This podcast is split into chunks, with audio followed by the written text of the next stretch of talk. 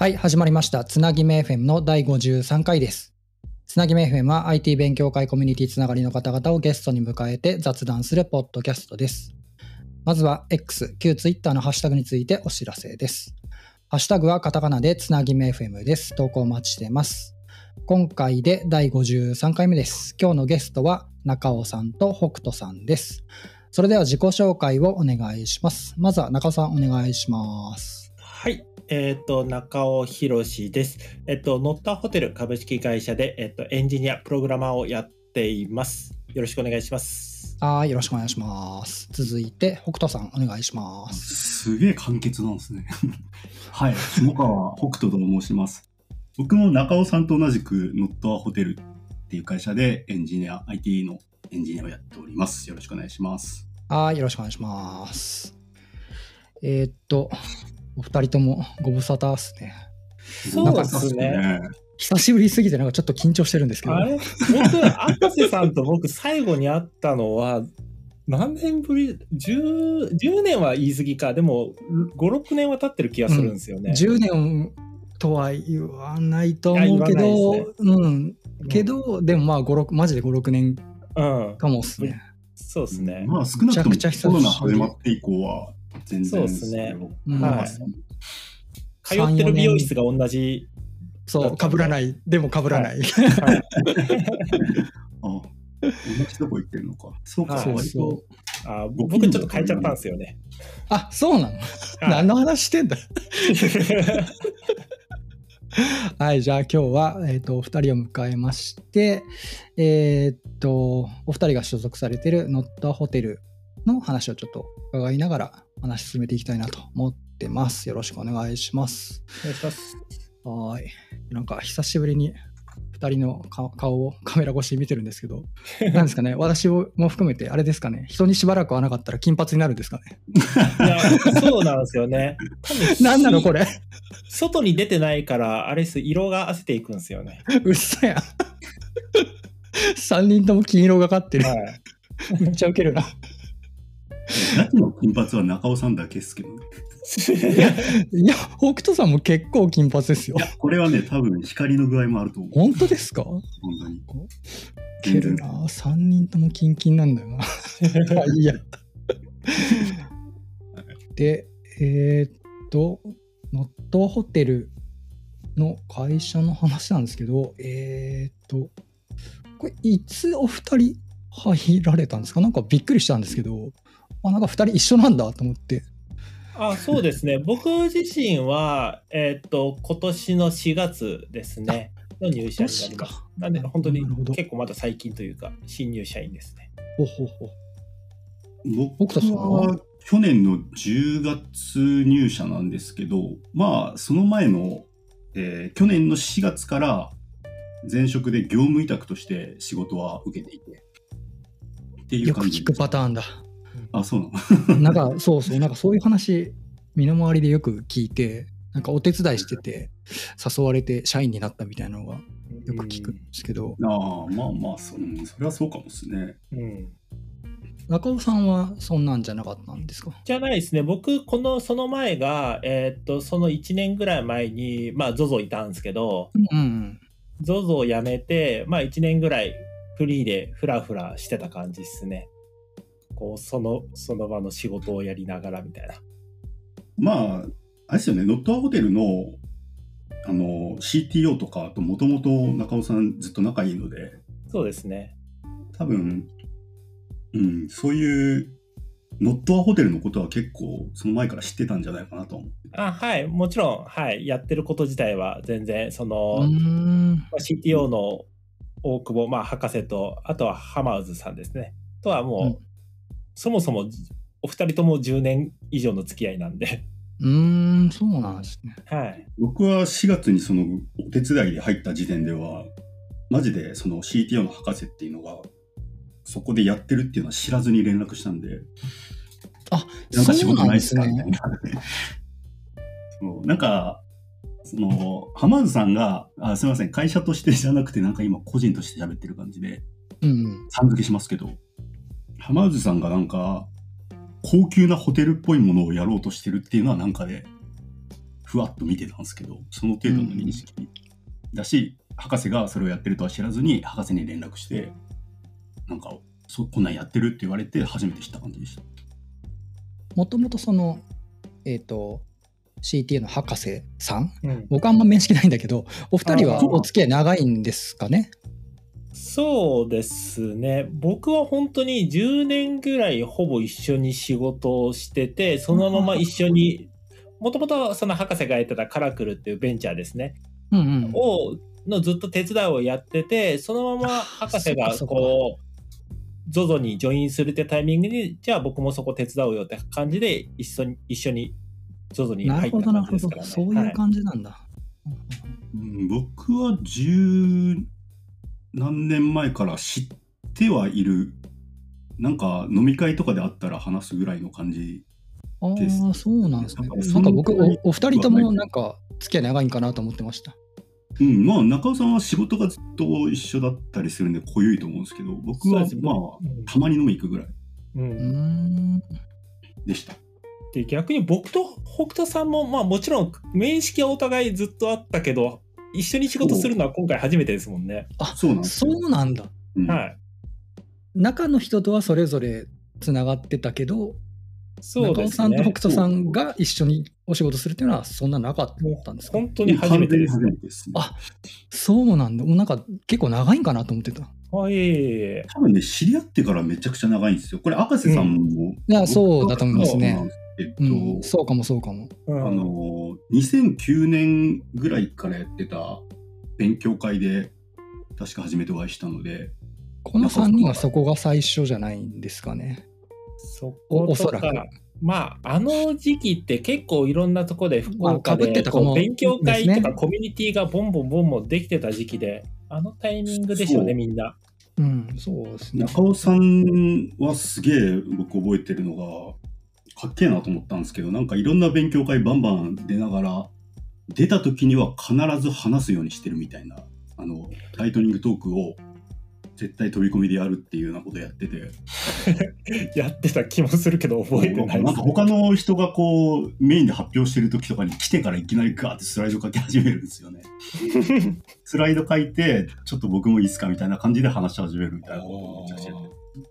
すげえなってたかもしんないノリを軽く発表してたイメージは確かにある。あーもうでも、うん、そうですね。あの頃はまだまだ、なんか、こう、若くて、何もこう失うものがなかったんじゃないですか、ね。必死だった、単純に必死だったかもしれないですけどね。何か爪痕残そうと。中尾さん、フリーでやられてるのっていつからですか？えーっと、でも、15年ぐらい、2005年からですね。お長っそう、はいやっぱりそうなんですよね。個人でやられてるイメージがすごい強くって。はい。だから前職にジョインされた時も、おお、そうなんだと思って、ちょっと相当びっくりした。そうですね。うん。いや、うん、年齢も年齢なので、一回ちゃんとこう腰据えてやろうと思ったんですよね。なんあーなかきちんとチームビルディングとか、こう組織を作るみたいなことをきちんとこの年になってややっときたいなと思ってて、そこできちんとジョインした感じですね、あれ、あの時は個人の前は？どうだったんですか？個人の前は本当にいわゆる SIR さんにこう入ってるような感じですね。あの、ももちの。あの辺の界隈でやってたはい感じですはいはいはいはい。なるほどなるほど。で、はい個人でやられて、その期間が長くてって感じなんですね。はい、そうですね。IT ではあったんですね。あ、そうですね。もう本当にゴリゴリの桃ちっこというか。そ うあんま聞かん単語よね。ゴリゴリのモモチッコ。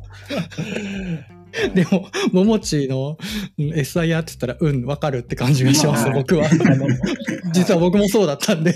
いや、多いの。多いですよね。そう。僕も1年目とかは、の会社は、そこ、そういう、お持ちにあるようなところに行って、お仕事をするっていうのがやってましたね。うーん。あの辺たくさんあるんで、そうっすねの。会社が、そうそうそうそう。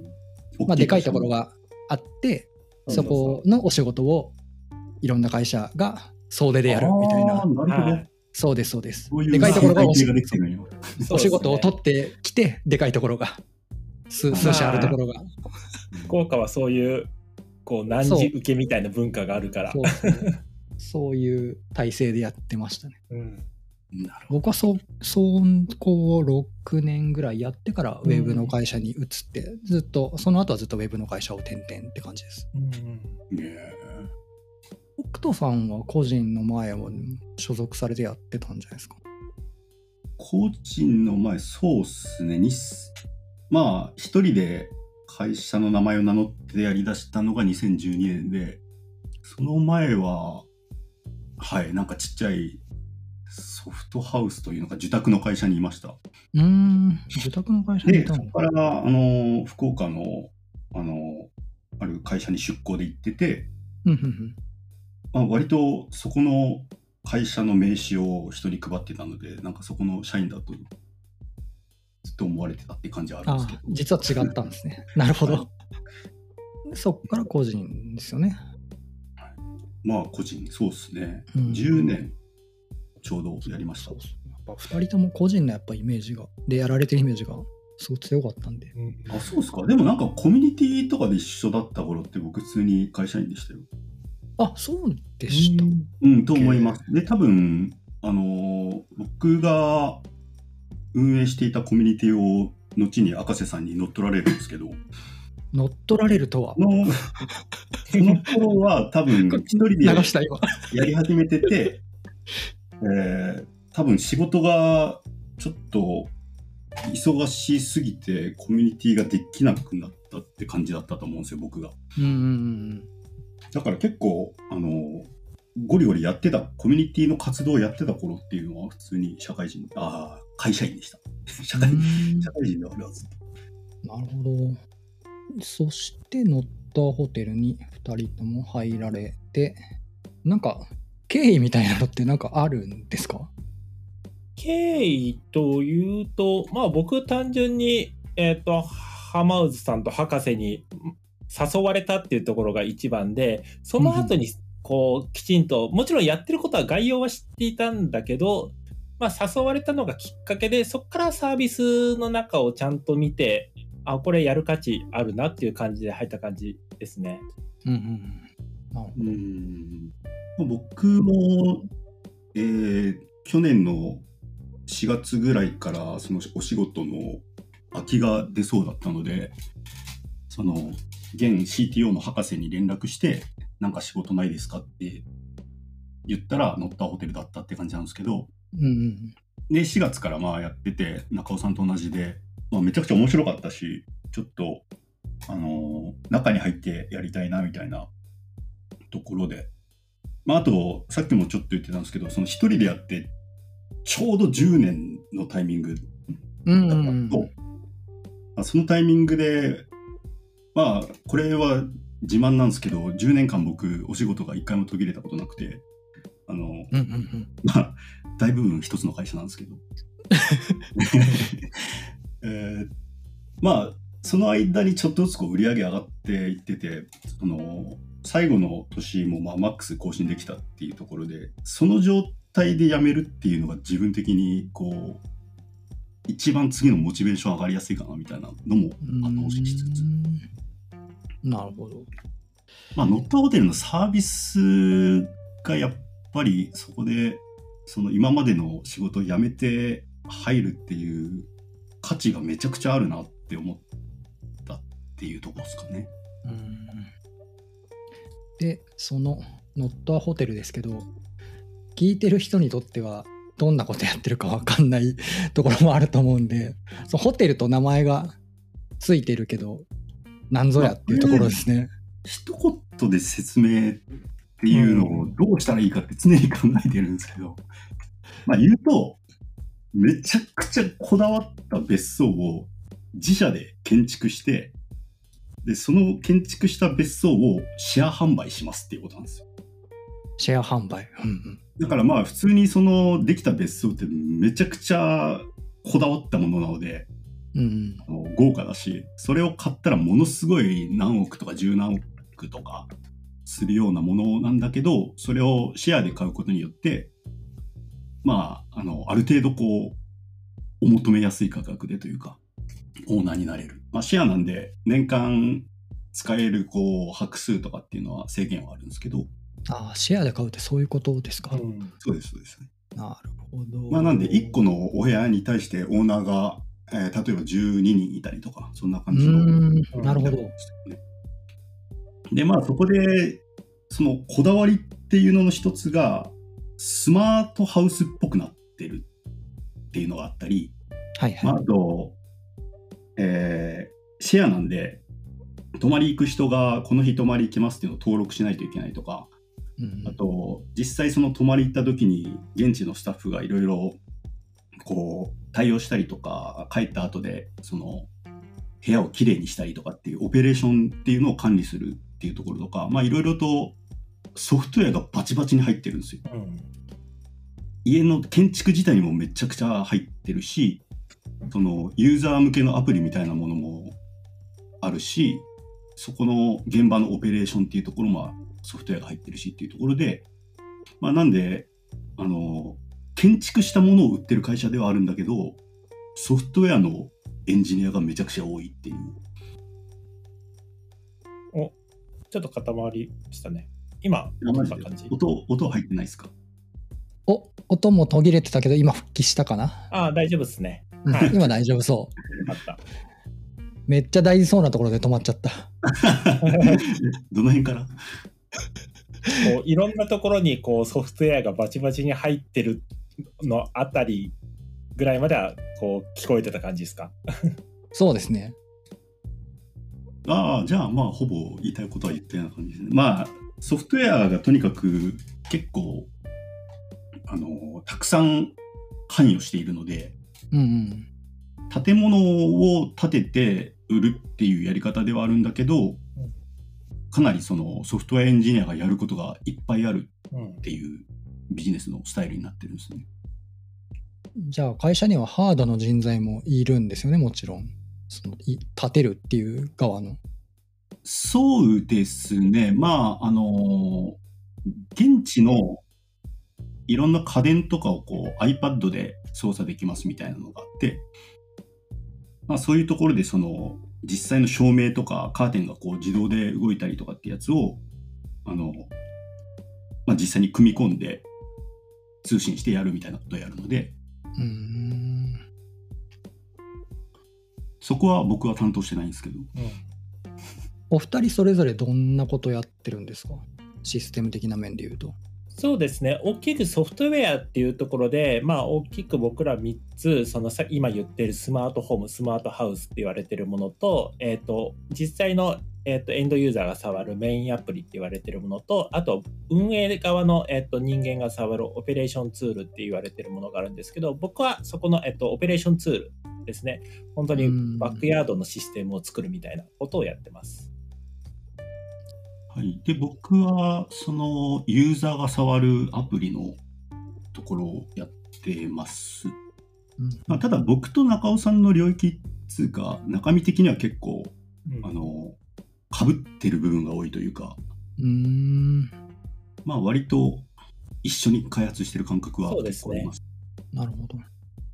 開発メンバーっていうと、どれぐらいの人数でやってるんですか？今何人ぐらいえっと、社員で言うと、本当にアプリ全体で言うと23、4名。えっと、これはエンジニアと、えっと、PDM 合わせての人数ですうんうんうんね。そのくらいですね。で、バックエンドで言うと、本当にコアでやってるのは3、4名、プラス業務委託でもうちょっといるみたいなくらいの温度感ですね。だいぶ少人数ですね。そうですね。なるほど。そうですね。まあ、二十何人ぐらいはいるんですけど、割と作るものの種類が多いので、こう、担当を分けるとかなり少ないって感じですうね。ん。さっき言ったように大きなそうですね大きなアプリが3つあるんでそれぞれにやっぱ人を割いていくと、もう一つのアプリにフォーカスできる人の人数はやっぱ絞られちゃうっていう感じですね。アプリが複数あるっていうのがちょっとあんまりイメージがついてないんだけど、その、ええっと、そうですね。さっき、えっと、説明したとこもう一回言うと実際お客様が、えっとまあ、いオーナーの方がですね、自分のまあ資産の管理であったりとか、実際のご予約を行ったりとか、まあ、予約後のチェックアウトの、えっと生産とかを行ったりするような、えっと、いわゆる、まあ、メインアプリと言われている、まあ、お客様用のアプリですね。とうんうん。あとは、えっと、実際、えっと、運営のメンバー、社員が、えっと、予約の管理とか、あと、まあ、注文ですね、食事の注文とかの管理を行う、えっと、オペレーションツール。あとは、うんえっと、スマートフォームがですね、iPad を使って、あの、室内の家電とかを操作したりとかするためのスマートフォームっていう3つのアプリがある感じですね。うんうんうんその3つを手分けして開発をそうですね。まあ、あとは。実際細かいところで NFT とかいろいろあるんですけど、はい。大きくアプリとして独立していうのはその3つで考えてもらって大丈夫かなと。なるほど。NFT は何で、どこで登場するんですか？NFT は、あ、北田さんどうぞ。まあ基本別荘を建ててそれを所有権を売るっていう形なんですけど、うんこれと別でメンバーシップとして年に1回泊まれますっていう権利のようなものを、えあー NFT っていう形でなるほど。所有者っていう感じではなくて、はい。あはははは。もともとその別荘なんだけどその別荘を使わないときは会社側がホテルとして運営しますっていうのを言ってるんですね。うーん、なるほど。えーまあそのオーナー様が実際に使われない時って空室になるわけじゃないですか、うんその間はホテルとして使いますみたいなことはもともと言ってるんですけど、うん。まあそれに近いというか、うん。まあそれとは分けてるんですけど考え方としては、まあ、なんであのオーナーの方以外が実際泊まることっていうのはあの普通にあってホテル利用として泊まることもあるし、まあその NFT を持ってたらメンバーシップの権限で年に1回泊まることができるとかそれ1回だけなんですか？NFT は1回だけただ、えーグレードというかこうプランが3つあって、はいはい。1泊できる2泊できる3泊できるっていうああ、なるほど。で3泊のやつを買った人にはなんかこんな施設も使えるようになりますよみたいなのがあったりとかえー、面白。他ないっすよね、こんなの。聞いたことないもんな。そうですね。うんまあなんかリゾートホテルの会員権とかそういうものは近いっちゃ近いんですけど、うん。まあただ、うん、実際にその所有権を持ってっていう部分あとまあ建物がマジですごいんですよ。なんか写真とか出てるの見てますけど、うんうん、であの写真あんまこう持ってないっつうか、あ、そうなんだ。うん。うん、本当に。あんな感じなんですね。はい。うん、あんな感じ。実際行ったらもっと感動したりするんですけど。いやー、写真見るだけでも、えぐい豪華。感。うん。そうですね。ですよね。もうだから結構なんかマンションとかの写真洗剤の写真とかって割とものすごい豪華だなと思って実際見に行ったら微妙みたいなのあったりするじゃないですか、うんうんうんなんかそういうのがマジで全然ないですねめちゃくちゃ自社を褒めたたいてますけどなんかいいじゃないですか。はい。いやまあだからすげえなと思ったから入ったっていうところなんでそうですねなるほどなそう開発の話で、えっ、と、話せないこともあるかもしれないですけど、技術スタックみたいなところってどんな感じなんですかねどういうのを使ってるとか技術ス。タッフは完全に公開してます、はいあ、公開されてるんそれはあれ、はいなんか採用ページとかって話？採用ページとかでもありますし、多分北斗さんとか僕とかが、その発表とかで、多分スライドとかで細かい技術スタックとかは多分公開してるあ、そうなんですね。ので、全然こう喋っちゃいけないところは基本ないと思ってます。なるほど、なるほど。じゃあはい具体的にどんな感じになってるかを。えっと、基本的には僕らは、えっと、バックエンドはメインは Go 言語、Go ランでうんうん書いてて、なるで、クラウドは、えっと、GCP 使ってる感じですね。Google 使ってる感じで。はい。なるほど。もうバックエンドはじゃあそれで統一されてるんだ。そうですね。うーん。まあ珍しいかもしれないのがデータベースがスパナー、あの、Google のスパナーデータベースってやつを使ってます。はいはいはい。なるほど。さすがに使ったことないな。高いですからね。うん、そう、なんかそういうイメージですね。そだから使う機会ないなっていう感じ。う。ただまあ、うまく運用すれば意外と安い。うん。ああ、そうなんだ。意外と。なんかスパナってなんか研究みたいなやつで使いそうなイメージですごい金かかるみたいな。ああ。ああ、どうすかね。まあ多分なんか世界レベルで使うような大量のアクセスがあってみたいなところをうまくうん。やれる感じじゃないですかね。うーん。まあただ僕らのサービスってそんなにこうアクセスたくさんさばいてなんぼみたいな感じでは全然ないんで割となんか技術者がちょっと使ってみたかったから使ってるっていう感じが強い気が あ、そう。そうですね。多分要件とした一般的な RDB ですかね。あの、ポスグレとかでも多分サービスは回せるかなっていう部分は正直なところありますね。回せる。まあただ実際使ったらまあ便利は便利そうですねなんですけど。スマホ側とかフロントはどうなってるんですか？フロントは iOS が今実際リリース済みねなんですけど、それは、えー、Swift、うん。Swift UI、うん。えー、TCA だっけ、お、聞いたことない。うん、PCA。ザなんとかってやつがあるんで、ちょっと。PCA。へえ。フロントの弱さを、今、僕は露呈してますよ。いや、いや僕も喋ると露呈しちゃうんで。そうだ。そして、僕の言った TCA が間違ってる可能性もあるんで。フロントなんもわからんので。あ、合ってた。ザ・コンポーザブル・アーキテクチャー。やばくないですか？ザの T を略語に入れてるんですよ。普通取らないでしょ、それ。初めて聞いた。ザの T 取るんだ。なかなかないですね。おもろいな。あと、Web のフロントエンドがあって、それは Next.js 使ってます、そうですね。あと今、Android のアプリが開発が進行中で、まだ公開されてない。なるほど、なるほど。そういうことなんですね。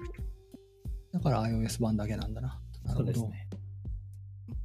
じゃあなんかこう、開発とかやってて、面白いとことか、ここすげえ特徴的だなとか、こんなとこ変わってんなみたいなところってありますか？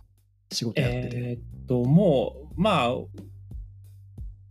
実際に働いてるのがエンジニアだけじゃなく、実際に、えーっと、建築、建物を、えーっと、設計している人たちとか、うんえーっと、まあ、ホテルのサービス、要は、えーっと、食事の提供とか、あとは、えーっと、カスタマーサクセス、お客様のサポートとかをやってる人たちと、もう一つのものを一緒に同じ社員として同じ会議に出て作ってるっていうところは、やっぱ他のその EC 系とか他の、I、一般的な IT 系にはないこう刺激的なこう開発体制かなと思いますね。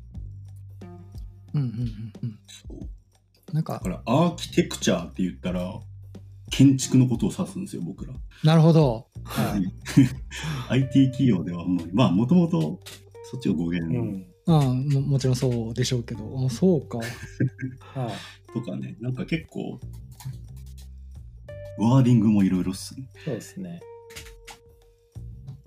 CI って言ったら、継続的インテグレーションじゃなくて、チェックインのことですとか。はい。ああ、面白。僕らそんな感じですね。そう、まあでも、やっぱ、僕らはこれまで、割と、あ、僕らって、僕が、えノッターホテルに入る前とかぐらいの10年って結構、こう、インターネットの中を豊かにしていく時代だったというか、うんうんめちゃくちゃインターネットって豊かになったじゃないですか。うん。うん。でただまあ、インターネットの中で何か作るっていうのはもうだいぶもう余地がないというのはまあ僕は昔から思っていて、うん。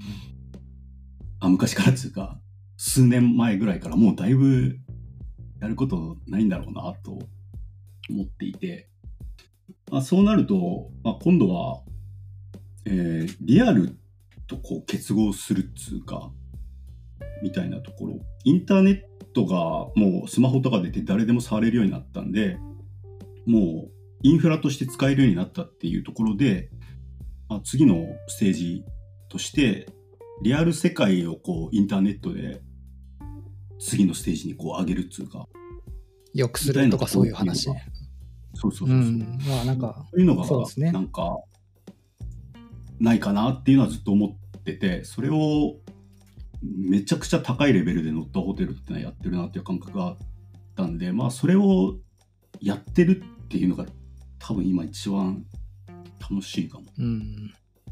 実際に売ってるものっていうのは宿泊しに行ってるっていうそのお客様のリアル体験を売ってるのでうん。そのリアル体験をこう一次元こうバーンと上げるっていうところにインターネットが介在しているみたいなっ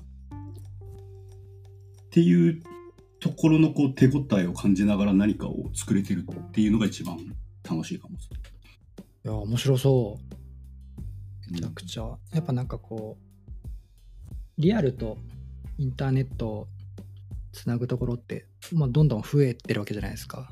うん例えば農業とか、そうですね、うん、そのあたりが今後は増えるんだろうなっていうのはもう間違いないわけで、うん。うん、そういうのを考えると、その、お二人やられてるのはすげえ楽しそうだなって聞いててすぐ思いますね。うん。いや本当楽しいっす。よ、うん。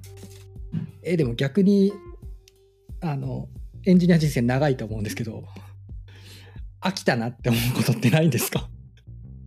ああ、いや、現、今の仕事をやってる感じだとエンジニアには飽きたなっていう感じはないですね。まあ、こああの十何年やってて、やってるとエンジニア自体に飽きたなって思うことはあるんですけど、今はないですね。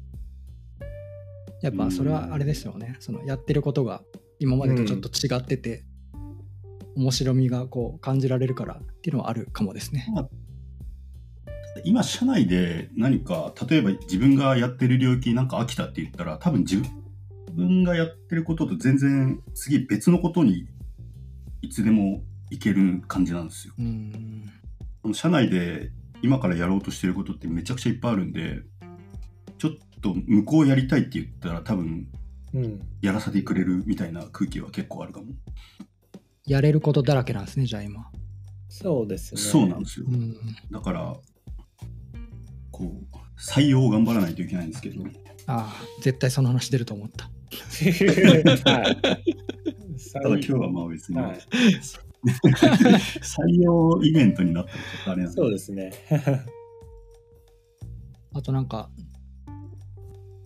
イベントっぽいもので、ちょっと記事記事を見たんですけど、ハハッカソンやってましたね。あ、そうですね。ハッカソンやったのが、それこそ青島の、えーっと、僕らの乗ったホテルで、はい、そこでやった感じですね。すごそうなところでやってましたね。はい。すごいんですよ。ただ僕、それの2ヶ月ぐらい前に、あの会社の補助を使って、普通に家族で泊まり行ってたんです。そうなんだ。あ、社員は補助みたいなのがあるんですか？はい、なんか旅行の補助制度っていうのがあって、はいはい。それであの自社物件に泊まり行ったんですけあど、あ、なるほど。その中でハッカソンをやってたと。そうですね。ということでさっき言った20人ぐらいのエンジニアを、えーっと、まあ、ある程度やりたい課題みたいなのを事前にこう6つぐらいに絞って、それチーム分けしてやった感じですね。なんか、北斗さんの楽しそうな、なんか、動画っぽいのが 上がってて、あなんか、扉が開く、開かないみたいなのも、なんか、QR でやってて、開かないみたいな。本当は開くんだけど、開かないみたいなのがアップされてますね。めっちゃ面白かったですよ。そういうのを作ってたんですか？そうですね、なんか鍵をこう、いけてる感じで開けたいみたいなのがあって、はいはいはい。まあ、ただ、どうやったらそれができるのかとかあんまり分からずに行ったんで、こう、限られた機材とか、まあ自分でもこんなのがあればいけるのかなっていうのは準備して行ったんですけど、うんうんまあそれでこういろいろ 工夫して、2つぐらいやり方を試してっていうところでこう、うまくいったりいかなかったりするところを動画に撮られてツイッターに貼られたっていうあー CT が。それを見てましたね。楽しそうやなと思いながら。実際に動くものを、じゃあ、作った感じなんですか？そうですね。各チームに分かれてこうやってたんですけど、うんそれぞれ、あの、実際最後に動くもののデモをやってっていう感じでした。いいですね。動くものでも。ハッカソンっぽい。うん。動くもの作れたんですか？チームごとに。そうですね。各チーム、全くこう何も動かなかったみたいなはんことはなかったですね。おー何かすげえ一つ成果を出して、はい。っていう感じでしたね。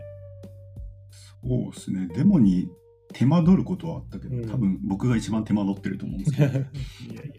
うんいや、なかなかね、ハッカソンで、一日で動くものを作るってうん結構難しいんで、うん。ちゃんとゴール設定して動くもの作ったっていうんだったらすごいっすよね。結構ある程度みんなイメージがあってから始めてるかもしれないですね。ん、そうなんですね。事前にその何をやるかっていうのを決めてから行ったんで。ああ、なるほど、なるほど。そテーマ出でして二泊いったんですね。う。そうです、そうです。うん、なるほど。2泊して2日目は丸々1日コーディングしましょうって感じだったんですけど、うんまあ割と1日目から動いてる人もいたりとかうん。うーんまあでもそれぞれなんか普段やってないことをやってて中尾さんは割と普段の業務に近いそうですね。むしろやらないといけないことで全然手つけられてないことを僕はやった感じでしたね。なるほど。はい。ないろんなチームでじゃあそんな感じのやったんだな。はうんでもめちゃくちゃ盛り上がりましたそうですねうんなんか盛り上がってそうなは記事がアップされてましたね。なんか写真がすごい撮ってらっしゃる方が多分上手で、いい写真がいっぱい上がってて、い。そうですね。広報の方が、はい、来てもらって、撮ってもらった感じですね。まあエンジニアじゃない方が取材のために来てくれて。そうあのめちゃくちゃ長いレポート記事がノートに上がってるんですけどはい。それを書いた人が写真も撮ってたあなるほど、そうなんですね。いや、拝見させてもらいました。うんああありがとうございます全部読んだんですか？なんか何万字あったとかってうん。いや、聞いた気がする。すげえスクロールバーがちっちゃくて、開いた瞬間マジかって思うんですけど、はい。とりあえず写真をさーっと見て、あ、写真綺麗やなって。あれ全部読んだ人マジですげえなと思いながら、まあ僕らは実際行ったんで読んでて楽しいから、うん。はいはいはいはい。まあそれがなんか楽しさが伝わってるんだったら嬉しいですけど、うん。いや、楽しそうな雰囲気は十分伝わってましたよ、あの記事うございますありがとうございますたださすがに全部は読めてないですね。いやいや、文字数がすごいんだもん。いはい。ご興味のあるところだはいけ拾っていただければ、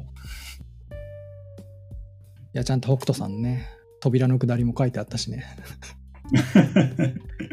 おもろいなと思いながら見てましたよ。いやでも僕あんなスライドとか外に公開するって思ってなかったんでなんかめちゃくちゃ内輪向けというかなんか あ社員しか笑わないような感じの構成にしてたんでちょっと恥ずかしかったですあ、だいぶ会社のこといろいろ聞けたんで、そうよかったんですけど、次の話題に行きますか。ちょっと会社以外のことも聞こうかな。えー、何の話しようかな。そう、最近、コミュニティの話をちょっと最初の方でしましたけど、コミュニティ活動ってなんか最近関わってたりしますか？もう全くですか？僕はもう全くですね。僕も全然すね。僕なんか未だにやってて、PHP ですよね。すごいっすよねそうそうはい。PHP の、やっててっていうか、やってる感じなのかわかんないけど、うん、いや、あれはマジで素晴らしいっすよね。後ろで下支えしてます。うん。いやいや、それは主催するっていうことでしょ。なんか技術の名前を冠して、こう、会社が、会社としてこう、やるんじゃなくて、個人がうん技術のもとに集まってやるって、なんかすげえいいなと思ってて、割とそういうのがいっぱいあった気がするんですけど、過去は。んそうですねまあ、。だいぶなくなってきたなっていう、うんその中で PHP のあの PHP カンファレンスですよね、うんまあめちゃくちゃすげえなと思ってます、まあ、他にもいくつかはありますけどねあの Java のやつたまにやってたりとか、うんはいはい。Swift とか結構長いことやってますね。ちょっとコロナの期間はお休みをしてましたけど、いやー、そうですね。やっぱコロナの影響でもう全く活動しなくなったとことかもありますしね。うん。うん。あの、個人で集まってやってたそうですねコミュニティがやっぱどうしても活動が止まって、うん復活するのもなかなか難しいみたいなのもあって、僕らもやってなかったですもんね。オンラインとかうんなかなか難しいなと思って。の Facebook で福岡の IT 勉強会を宣伝するためのグループっていうのがあるんですけど、あありますね。はいはい。そこの参新規参加者が最近増えてる気がするんですよ。おお、そうなんですね。うん、なんか一応、なんかスパムボットみたいなものを避けるために、こう、管理者が承認するみたいなプロセスがあって、管理者って何十人いるんですけど、いや僕、めちゃくちゃそのグループ一日に何度も見てるんで、あ、そうなんですね。あの、承認とかしてるんですけど、なんか最近めちゃくちゃ増えた気がする。全然数えてはないけど。だから割とリアルイベントに行ってみたいとかっていう人って増えてるんじゃねえかなっていう気がします。コロナ禍はもうマジで全然、本当に謎のスパムを投げるための人みたいなのしかいない時期もあったんですけど。あそこそんなに頻繁には覗いてはないんですけど、その Facebook のグループは。コロナの期間中はどうだったんですかね？オンラインのイベントとかの告知とかしてたんですかね？あ一応ありましたよ。ああ、そうなんですね。うん、ただまあやっぱり、あの企業がやってますみたいなのが多くて、ああ、なるほど、なるほど。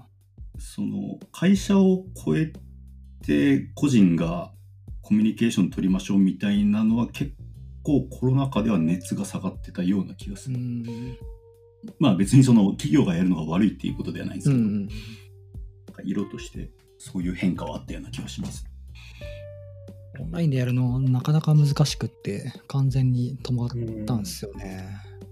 でオンラインでやると実際参加している人たちのリアクションがなかなか受けづらくてこう継続するモチベーションが下がっちゃう人たちも多いも多いですもんね。そうなんですよね。なんか登壇者の方も結局カメラを見ながら喋ってるのでうん反応がないわけじゃないですか。うんで、まあ、もちろん反応をもらうための工夫はたくさん考えてやってらっしゃる勉強会がたくさんあったんだけどやっぱリアルとはそこはやっぱ違うし、うんうんまあ参加する側もものすごい例えば人数が多いようなやつをオンラインで見てるときってもうほぼ録画見てるのとあんま変わんないんでよね。ね。うんだからまあお互いこうライブ感がないっていうのは絶対あるでしょう。うんだから離脱率も高そうな感じがしてて、うん、5分だけ見てやろうとかね、うん。なんか、そうそう。だからそんな感じはありましたよね。うん。ちょっと間が空いたら今のうちに YouTube 見ようとかなんかやっちゃいますも。うん。ん、いや分からんでもないって感じですけど。いつの間にか YouTube に集中しちゃってる。で後で公開されるだろうしないっかみたいになりそう。で。そうそうそう。いや思ってたのはそのオンラインの勉強会っていうかイベントをやってるさっき言ったように企業の方がやってるオンラインのイベントがボコボコ増えてそれの質がめちゃくちゃ高かったんですよクオリティが。うんああ、なるほど。これでいいじゃんって僕は思ったんですよ。ううん、ここれを見たらすげえ勉強になるし、自分らでやらんでもいいな、みたいなのをすごい感じてしまって。ただなんか企業がやってると、その、なんだろう、コンテンツがもうほぼその企業の人がやるのがメインになって、うんその外の人が自分やりますで手挙げてめちゃくちゃ濃密な1時間のセッションやりますとかっていうのが割とやりづらくなるところがあるような気がしてて。いやでもなんか企業の方がやられてるやつもなんかすごい聞きたくなるようなゲストの方を呼んでたりして、ああ、呼んでる時ありますね。そうなんかすごいなんかあクオリティ高えなと思ってうん、そうそう思ってたことははありますね。聴講者みたいな感じだと確かにそうなんですよね。なんか一緒にこう作ろうみたいな。そうそうそうそんな感じではなくて勉強させていただきますみたいな感じだったうん気はするしますね。うん。まあ、それはそれでいいことだとは思うんですけど、なんか両方あった方がいいかなっていう気は僕はします。なんかなんかあった方がいいって言うんだったら自分でやるよって話なんですけど。いやーオンラインの勉強会はなんかもう方法が本当わかんなくって1回やったかな？12回やってうん難しいと思って続けなかったですね続けれなかったうん。なんでオンラインで結構でかいのやったんですか？やでかいのじゃなくてうんあの10人ぐらいが集まるような勉強会を試しでやってみたけど運営も大変だしノウハウもあんまないしなんか難しいっていう 気持ちが残るだけみたいな。ああ、そうですか。10人でも大変ですか。うんうんでまあ続けなかったのが続けれなかったのはやっぱモチベが上がんないなっていうのが、うんうん。顔見えないしなっていうのもあって。いや、そうっすよね。なんか司会はする人は司会する人でなんかいっぱいいっぱいだし配信の係をする人は配信でいっぱいいっぱいだしここれは苦しいみたいな。で、なんか配信会場みたいなのがあったんですか？いやいやあの全部オンラインでやってたけど誰かの PC で OBS でやってもらうみたいな、ああ、なるああ。で切り替えながらやるみたいな、こんな感じでやってますね。なんか知ってる人同士だったら成り立ちそうな気もしますね。うん。うん。そうですね。なんかいつでもちゃちゃ入れていい状況みたいな。だらっとやるっていうと 失礼だけどなんかフランクにやれるんだったらいいけどでもコロナ禍は僕、なんか、オンライン飲み会じゃないけど、みたいなことはたまにやってて楽しかったですけど。ううん。ん僕も前職はやってましたね。うん。ただ勉強会ってなるとなんかパタってやんうん。なんか止まってた感じはしますね。ただ僕、オンライン飲み会もこうテーマのあるやつをやってたんで、オンライン飲み会、なんか音楽の話をひたすらしようとか。めっちゃいいじゃないですか。なんで呼んでくれないの、ただ その会に関しては、オンライン飲み会だと解釈してたのはどうやら僕だけっぽかったのはちょっとある。どういうことですか？僕ガンガン酒飲んでだんだん終盤こういろいろ怪しくなってくるんですけどなんかみんな結構シャキッと楽しそうになんか音楽の話あちゃんと音楽の話してたんだ お会の言い出しっぺは僕なんですけど僕が終盤はなんかグダってなってる。なってそうだな。いやまあでも面白かったしなんか有意義でしたよ。すっごいこうあの音楽に詳しい人に僕がなんかいろいろ教えてほしくてやったんですけど、その回ごとにテーマ決めて今日はファンクの話するぜみたいな 濃いそうやな。まあなんかそんなんもあったからまあオフラインのイベント久しぶりやったらすげえ人来てまあまあ大変でしたね。今年やったんですけど。つ頃でしたっけ？今年。6月です。6月にやりました、うん6月。はい。何人ぐらい来たんですか？えーと、全部で全部で300ぐらい。えー、すごっ。すげえな。PHP 一発でそんなに集まるんですね。いや、だから、みんな待ってたんですよ、多分。なるほど。うん、今回はな、なんだろう。こんなことは多分ないと思いますよ。また、また300ってなるのかな？わかんないけど。うーん。なんか久しぶりにオフラインで福岡でやって、あの、県外勢もたくさん来てくれてみたいな感じだったんで。へえ、すごっ。うん。登壇者募集したら何百も集まるしみたいな。マジで？何百？マジマジ。もう大変でしたよ。選考するのがすごい時間かかって。えー、おーそんな感じのイベントでした福岡。で一番盛り上がってるんじゃないですか、コミュニティ活動としてそれ。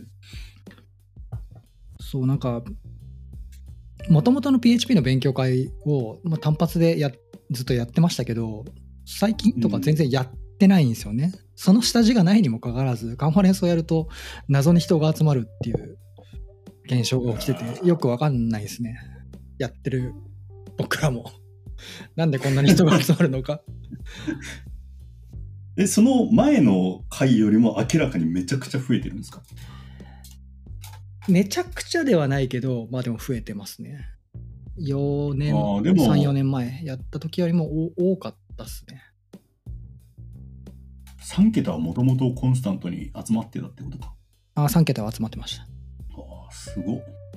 ただ会場をちょっとずつ借りる部屋を増やしてとか調整をしてるんで それそれだけお金もかかるし大変だなと思いながらねえ、会場高いんですよね。会場高いですようん会場めっちゃ高いですえあれですよ、大学の先生と仲良くなって、大学の教室借りたらいいっすそうっすよねいやなんかただその借りてるところフルマネージドでなんかあ飲食もうフルカバーしてくれるんであ。へえ。お金お金を出しさえすればみたいななるほど。え、でもめちゃくちゃ高くないですか？高いですねめめちゃくちゃ高いです。で頑張ってお金の計算をして赤字にならないように調整をしてみたいなことを おこれはエンジニアの仕事ではないなって思いながら。やりながら。それ、スポンサーでペイするんですか？はいスポンサーで。スポンサーの皆さんに出していただいて。あじゃあ赤字が出ない状況っていうのはもう開催前から一応分かってはいるって感じ？当日になる前には。それは当然そうしてますよ、あうん、あ危ないもん。いや結構今年厳しかったですけどね。いや僕はあのそういうスポンサーを一切つけないイベントをやってたことがあるんで 当日めちゃくちゃ怖かったことはああ、なるほど。いやー、スポンサーの皆さんのおかげで本当になんとか、なんとか今年もうまいこと言ったなと思って。いやー素晴らしいマジですごいっすね終わった瞬間に来年もお願いしますとか言われて、うっみたいな。またやんの？みたいな。いやーまあでも多分来年になったらまたやろうかなっていう気持ちになってくるんですよきっとなるんですかね。毎年これ言ってるんだけど、なるんだろう。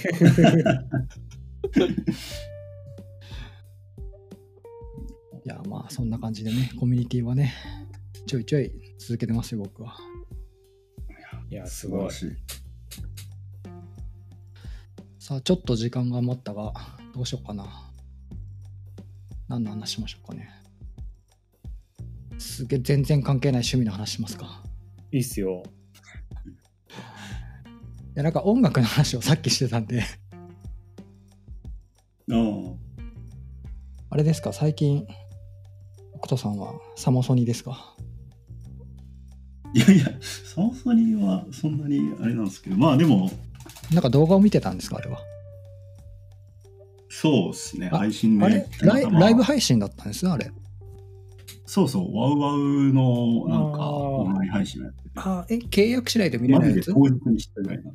で。契約しないと見れないやつですか？そうです、そうです。あなるほどまあただ、そうなんだ。あの、1ヶ月無料みたいなのをやってるようなそうだったんすね。そう。サマソニはなんかもともとそんなにこう、グッときてなかったんですけど、あの、なんかこんなこと言っていいの？いや、ただ、あの、好きなバンドが出てたんで、それだけは見たかったなと思って、それを、まあ、見てなるほどな。僕は北斗北斗さんが興味を示さなかったパスコードを見たいなと思ってたんだけど、あ いや、興味示さなかったら、まあ、はい。ですよね。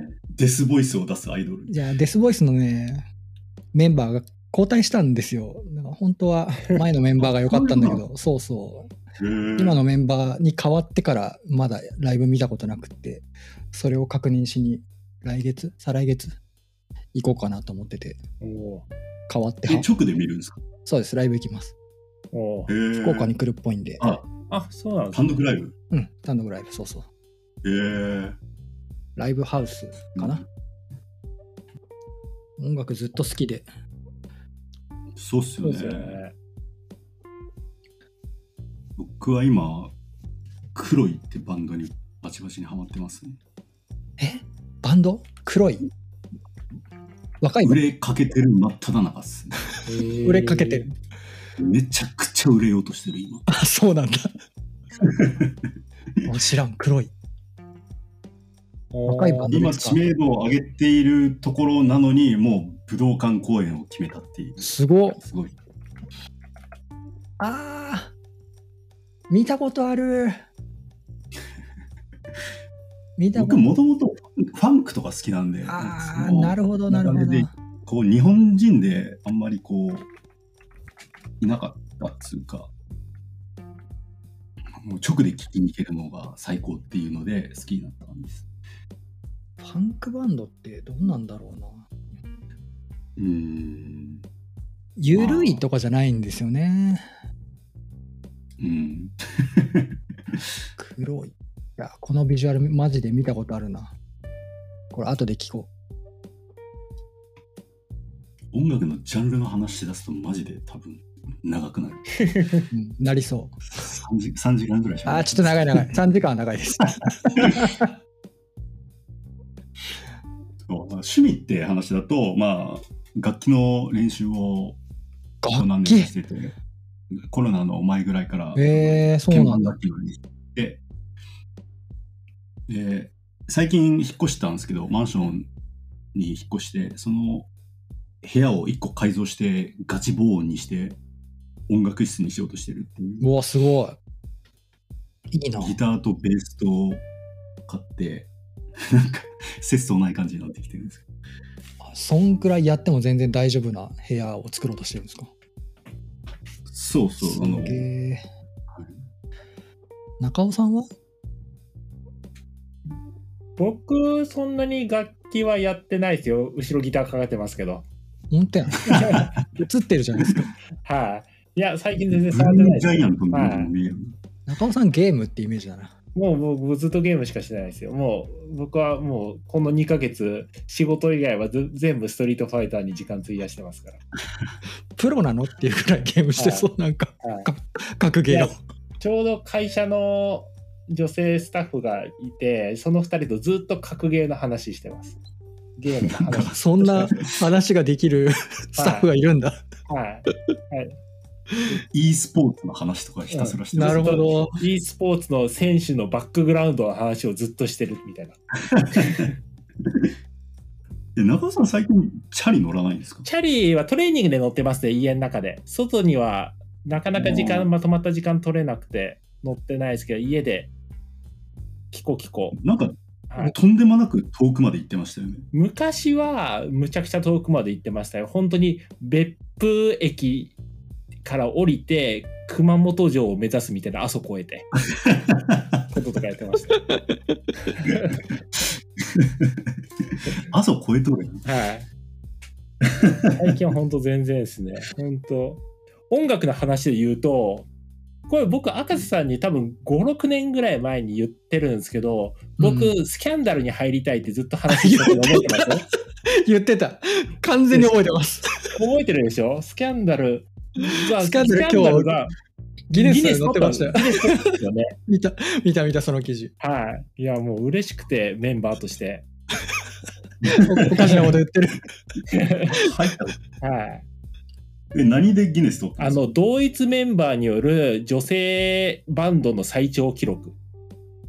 へえ。メンバーが変わらず、メンバーチェンジを経ずに、そう活動期間が最長っていう女性グループでギネスに認定されたらしいです。世界最長なんや。そう、はいみたいですよ。えー、すごい。本当に？って思ったけど、なんかそうらしい。いや、多分途中休止とか、そのメンバーチェンジみたいなことは経てるグループ多いんですよね。特に女性だと結婚期に、やっぱ活動休止しちゃう人とか多いんで。あーいやーなるほど。メンバーとして嬉しかったんですね。いや、嬉しかったですね。これ真面目に中尾さん言ってるからね。いや、面白いんだよなずっと言ってましたよ、僕一時期。うんずっと言ってた。でも。中尾さん入ったんやったらもう同一メンバーじゃないいや、だから、そうそう、そこ阻害しちゃうから、やっぱ、やめないと。入って武道館に行かなきゃみたいなことずっと言ってて、ずっと言ってましたね。真面目だからな、言ってて。はいすごい真剣に言ってウケる。はいまだ、まだファンクラブ入ってますしね。あ、そうなんだ。はいそう、スキャンダルまだ一回も見たことないんですよね。スキャン、さい僕、入ってるのが、スキャンダルと、あと、和楽器バンドってバンドがあって、そこ入ってますね。クラブは。そこも入ってんだ。はい。入ってますって。和楽器バンドはなんか見たことあるな。はい和楽器バンドは千本桜とかやそうってましたよそうそう、うんフェスとかも結構福岡とかも来たりしてたんで、うんてましたね千本桜のイメージがありますね。うん、はい。じゃあ、スキャンダルと千本桜の話で1時間超えてるんで、この辺りで、はい。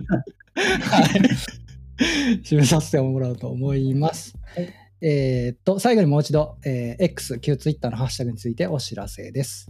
ハッシュタグはカタカナでつなぎめ FM です。投稿お待ちしています。はい。ということで、今回のつなぎめ FM の第53回は、えー中尾さんと北斗さんをお迎えしてお話しさせてもらいました。今日はどうもありがとうございました。ありがとうございましたありがとうございました。